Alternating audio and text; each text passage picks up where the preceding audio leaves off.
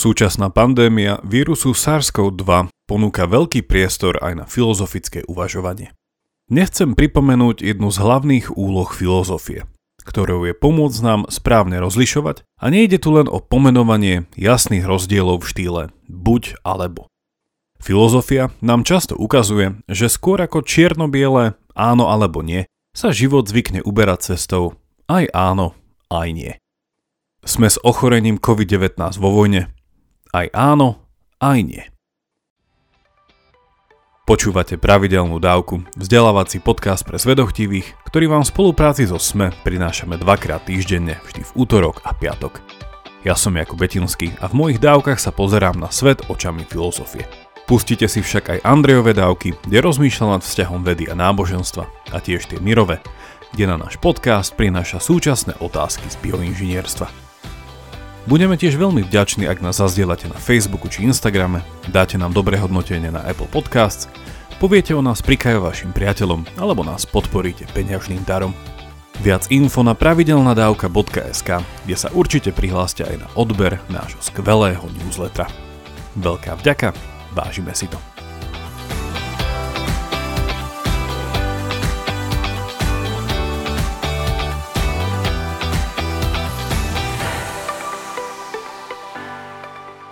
Určite ste sa na margo tohto vírusu alebo ochorenia stretli s vyjadrením ako sme vo vojnovom stave alebo bojujeme s neviditeľným nepriateľom.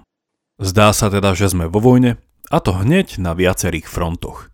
Individuálne ako jednotlivci, politicky ako krajina či globálne ako svet. Sme ale naozaj vo vojne? Nejde len o metaforu, ktorá môže byť do istej miery nápomocná svojou mobilizačnou silou, ale na druhej strane škodlivá, lebo jej vnútorná logika nás núti hľadať nepriateľa, ktorým nebude vírus, ale nejaký človek, národ či štát. Otázka vojny nie je filozofii cudzia a na knihy o tzv. teórii spravodlivej vojny by ste potrebovali viac ako jednu policu. V rámci tejto teórie sa filozofia napríklad pýta, či je spravodlivé viesť iba obrannú vojnu a útočnú už nie, či je možné morálne ospravedlniť neumyselné zabitie civilistov a táto otázka vedie k rozpitvaniu konceptu úmyselnosti, na ktorom závisí zodpovednosť za naše konanie. Sú ale toto otázky, ktoré si dnes kladieme v súvislosti s koronavírusom alebo ochorením COVID-19? Zdá sa, že nie. Filozofia tu preto nemá za cieľ pomôcť nám vyjasniť naše uvažovanie nad spravodlivosťou tejto vojny, ale pomôcť slabosti nášho jazyka, ktorý sa nielen že vie zahľadieť sám do seba, ale často vie nevedome používať jedno slovo vo viacerých významoch naraz. Mimochodom, o filozofii ako o nástroji na citlivejšie rozlišovanie som hovoril s filozofom Antonom Vidrom v 123. dávke a určite ju odporúčam.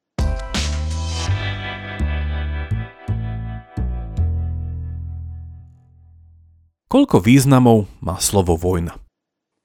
Určite poznáte Tolstého knihu Vojna a mier. Vojna je tu naozaj opakom slova mier, i keď mohli by sme špekulatívne povedať, že vojna tu chce byť prostriedkom k mieru. Zdá sa, že tieto dve slova so sebou nevyhnutne súvisia. Aká je ich vnútorná logika? O mier a pokoj nás oberá buď nejaký nepriateľ, alebo nejaká nepriateľská vec. V tom druhom prípade môže ísť napríklad o Facebook, ktorého algoritmus zaplavuje môj feed vecami, ktoré majú tendenciu brať mi vnútorný pokoj. Som ale s Facebookom za to vo vojne? Na teraz asi nie. Okrem takýchto neosobných vecí nás o mier a pokoj oberajú aj ľudia, a to cez ich úmyselné či neúmyselné správanie. V tomto prípade ide o konfrontáciu jednotlivca s jednotlivcom, jednotlivca s kolektívom kolektívu s jednotlivcom alebo kolektívu s kolektívom. V ktorom z týchto prípadov hovoríme o vojne? Poviete si asi, že ak má ísť o skutočnú vojnu, ide asi o posledný prípad. Teda kolektív bojuje proti kolektívu, jeden útočí a druhý sa bráni. Súčasne by ste možno ešte podotkli, že by malo ísť o boj v nejakej vážnej veci. A tiež by ste možno vymenovali nejaké ďalšie podmienky či vlastnosti takejto vojny. Mala by byť deklarovaná, V prípade jej konca nasleduje nejaký formálny proces reparácií, súdne konania a tak ďalej. Sme teda vo vojne s koronavírusom? Zdá sa, že nie. Bol u nás síce vyhlásený mimoriadný stav a čiastočne aj núdzový, teda pre zdravotníctvo, ale súčasne nevedieme vojnu voči nejakému kolektívu, teda štátu, ale proti neosobnej veci, vírusu. Samozrejme, ide o vec, proti ktorej sa bojuje, ktorú chceme poraziť a ktorá prináša svoje obete. A keďže ide o pandémiu, tento boj má povahu závažnosti a veľkosti. I keď tu náš jazyk naznačuje niečo iné, stále nejde o boj s niekým, ale s niečím. Vojna je tu metaforou a táto metafora má svoje silné a slabé stránky.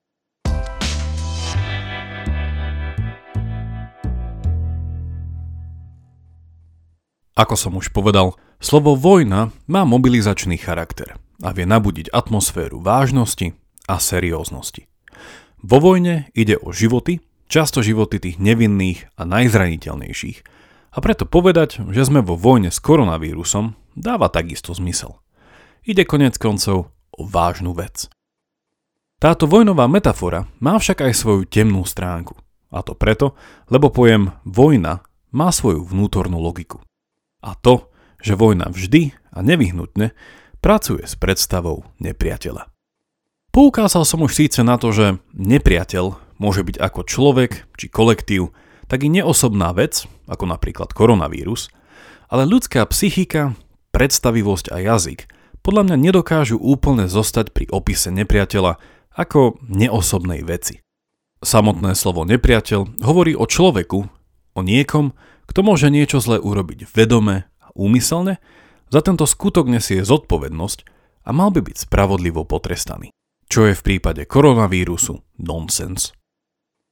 Samozrejme, metafora s vojnou je v mnohých znakoch pravdivá. A jedným z často spomínaných príkladov je tzv.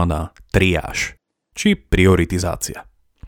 Ide o rozdelenie pacientov, ktoré sa robievalo v polných nemocniciach, na prípady, ktoré sú hodné záchrany a teda do ktorých sa oplatí investovať čas, energiu a zdravotnícky materiál a tie, do ktorých už nie. V Taliansku a Španielsku sa už triáž aplikuje a ide o naozaj núdzový, mohli by sme povedať, vojnový stav. Ale je každý núdzový a kritický stav stavom vojnovým? Určite nie a preto nevyhnutne aj pri koronavíruse a ochorení COVID-19 zostávame pri použití slova vojna na metaforickej úrovni. Moja obava z použitia tejto metafory je v potenciáli jej temnej stránky. Ľudská mysel a psychika si vojnu vždy spojí s identifikáciou nepriateľa. Nepriateľa si len ťažko predstaví neosobne. Pozývam vás k tomu, aby ste spolu so mnou začali robiť skúšku správnosti môjho argumentu. A všímajte si, ako sa už dnes, a ako sa bude v blízkej budúcnosti, o tomto vojnovom vírusovom stave hovoriť. Zdá sa mi, že prsty mnohých už začínajú ukazovať istým smerom. Nie na vírus, ale dokonca na jeden celý národ. Záverom jedno odporúčanie. Ak niektorí ľudia vidia v tejto metafore viac pozitív ako negatív a chcú ju používať, následne by mala byť vždy doprevádzaná slovom akoby. Nie sme vo vojne, ale sme akoby vo vojne, alebo v akoby vojne. Slová majú svoju moc a dajme si pozor, aby aj vďaka nám táto metafora nezískala novú formu. Aby sa akoby netransformovalo na niečo skutočné. Toľko na dnes a veľká vďaka za počúvanie. Ak máte ohľadom dnešnej dávky nejaký koment alebo otázku, neváhajte a napíšte mi ju buď cez našu facebookovú stránku alebo e-mailom na jakub zavináč pravidelnadavka.sk. Už len pripomínam, že pravidelnú dávku môžete odoberať v podcastových aplikáciách ako Apple Google Podcast či Spotify. Ak neviete ako na to, choďte na pravidelnadavka.sk, kde nájdete jednoduchý videonávod. Teším sa na vás na budúce. Buďte zvedochtiví a nech vám to myslí.